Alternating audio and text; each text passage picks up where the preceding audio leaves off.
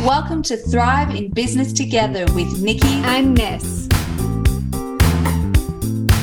We would like to acknowledge the traditional custodians of country, the Yuggera and Wurundjeri people of Brisbane and Melbourne respectively, where Nikki and I both work and live.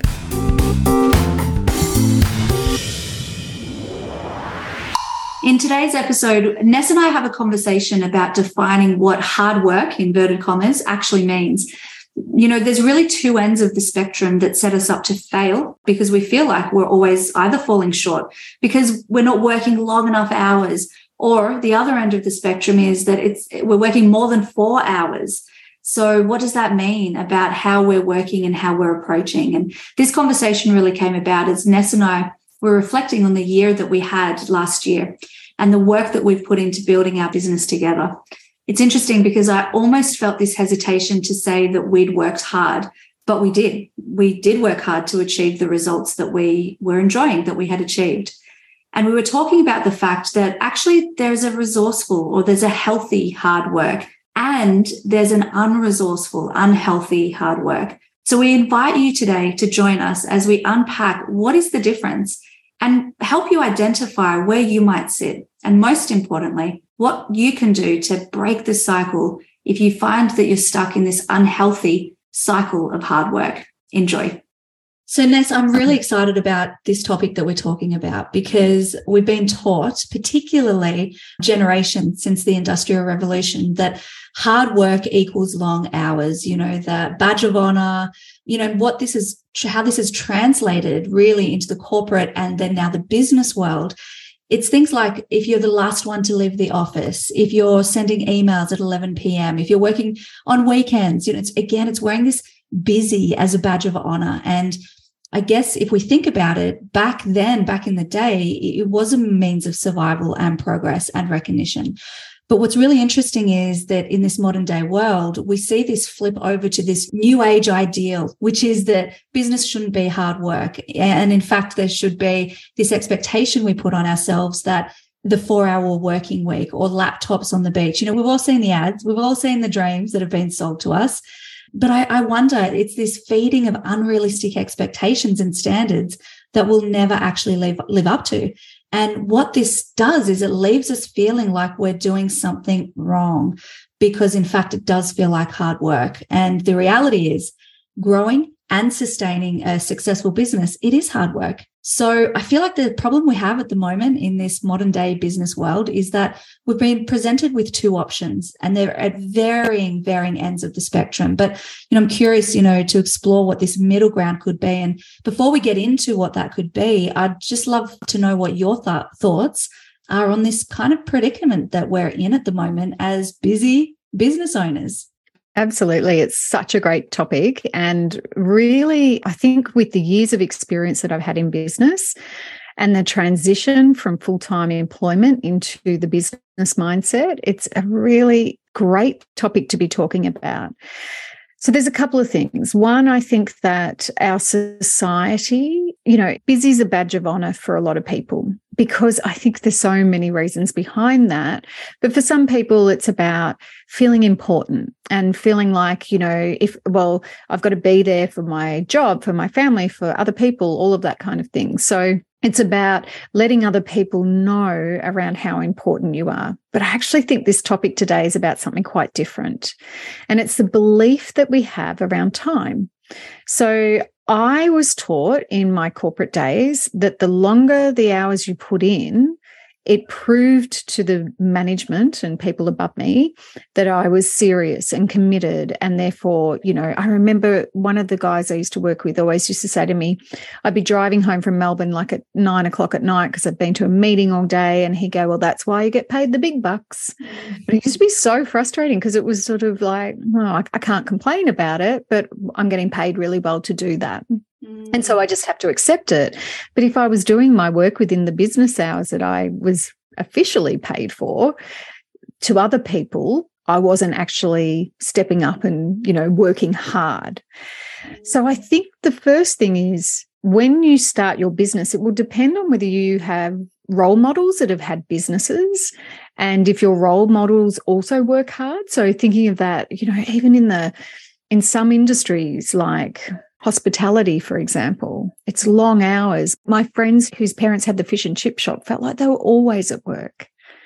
So what's our role modeling that we've had, and therefore what's influenced our belief around what working hard looks like and how that relates to business success? Because there's so many studies, and I can't pull one off the top of my head, but there's so many studies that talk about the longer we work, the less productive we are. The more hours we do, the later at night. Like, I know it myself. You're just fatigued and you can't keep going and you can't continue to do your best when you're burning the candle at both ends.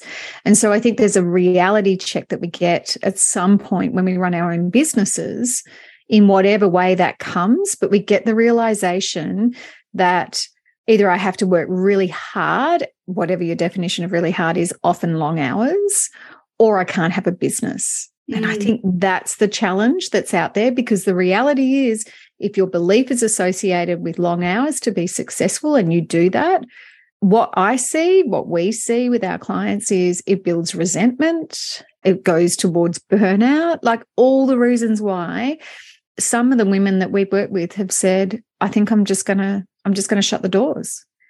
Successful businesses with teams, outwardly looking amazing, and not actually feeling like they can continue to do it because it's exhausting, they're not getting paid well, you know, like just so many barriers to them continuing to succeed. So this is such an important topic to really question, what are your beliefs around it?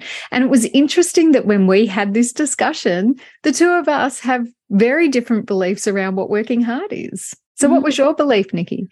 Yeah, I mean, I think there's so much in what you've just said there as well. I think I just want to sort of touch on the comment that you made about the guilt, you know, that, well, that's why you get paid the big bucks. I mean, how many times have we been told in different ways, yep, that's right, I should, we're going to bring in the shoulds, I should be working the long hours because I've got to earn my money.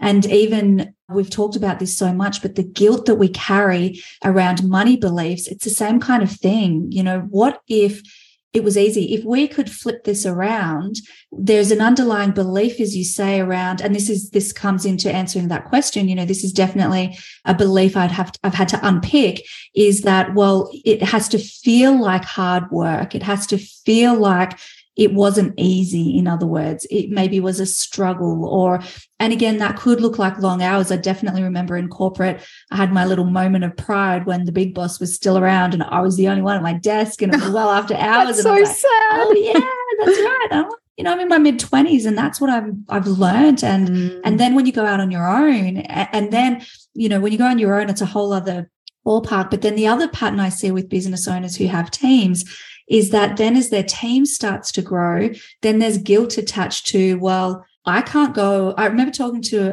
a woman business owner and she said, well, I can't go and do an 11 a.m. Pilates class if I grow my team. Like, we were talking about what's stopping you from growing your team.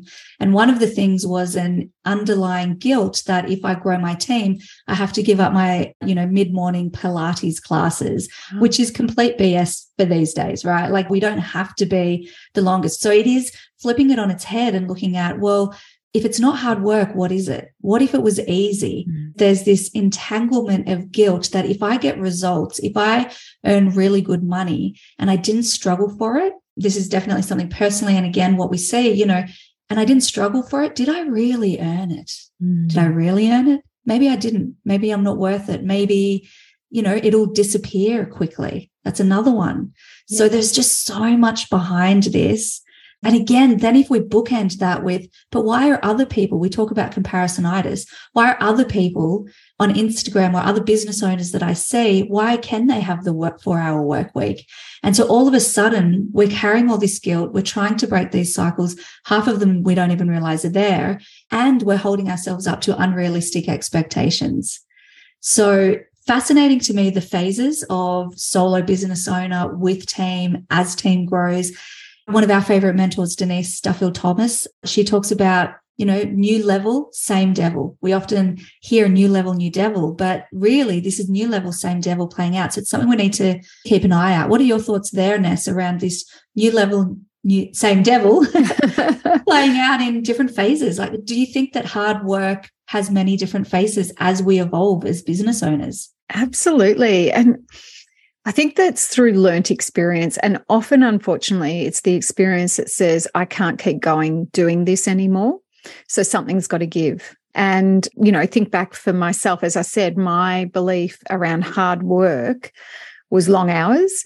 But then interestingly, as you were saying that, I can think of times where I go, you know, I'm facilitating a workshop tomorrow and I've put in half an hour of prep and I feel like that's not enough. So maybe I should actually be doing another 3 hours of preparation for it, because surely I can't just walk in. I feel like I'm winging it. What I think we don't give ourselves credit for is the longer we're in business, the longer we know our trade, you know, I think of the numerous times, like it's like so many times that I've facilitated, so many times I've coached, so many hours of coaching and unpacking e-discs and all of those kind of things, that I'm now at a point where the prep doesn't take as long. But my mindset around it's got to feel hard, like you were referring to, sort of like, can't be this easy. Am I going to stop up? Am I going to get there? And I'm going to make an idiot of myself because I haven't prepped. Yeah. So sometimes it actually comes back to that, you know, you're playing with so many different levels of beliefs. And one of them is that questioning yourself, that sort of self-doubt. You feel a bit like, well, maybe this means that. You kind of put the cause and the means and the cause together, right? If you get this, then that's because of that. And it's not necessarily the case. I do well because I spend hours preparing. Well, that's not necessarily true. Mm. So I think in every time we start to feel overwhelmed by the amount of work that we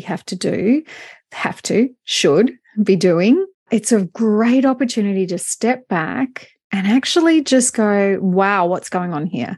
Now, sometimes we can do it for ourselves. Sometimes we can ask that question around, what's the belief that I have about working past, you know, X amount of time?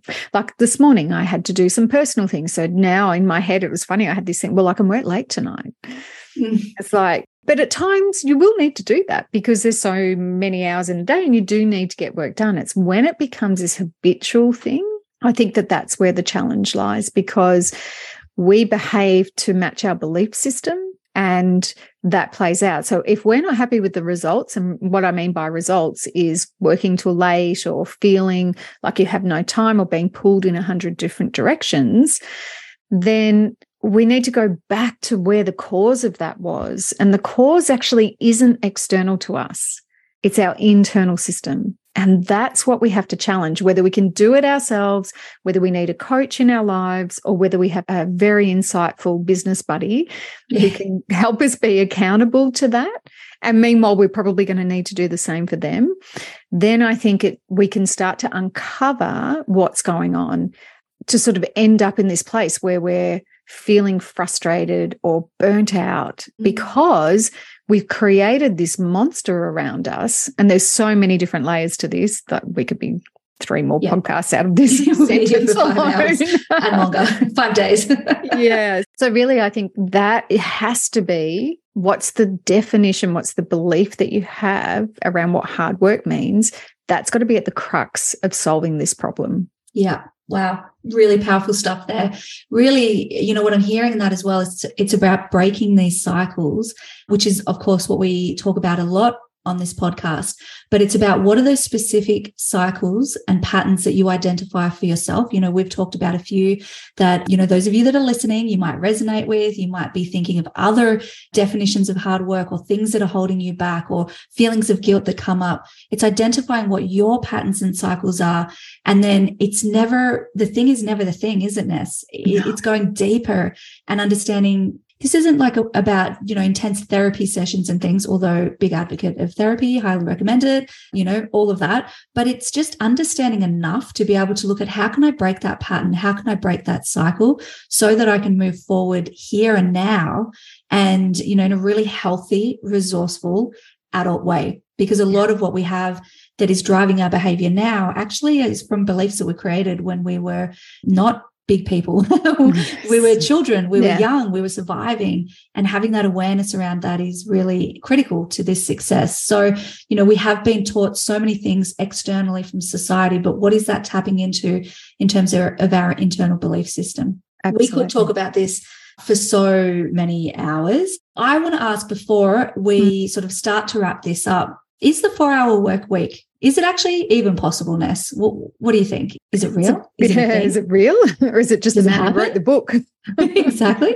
Was it just a good book title? I'm not sure. It is a good book title. What do I believe about that? Look, I think it's going to depend on what season you're in life and business. So I see that as something quite achievable for someone who's grown a business, has a very clear vision on what their role and purpose is within that business, and then brings people into the business to be able to fulfill that purpose and to be able to, you know, have the impact that their idea that started the business created.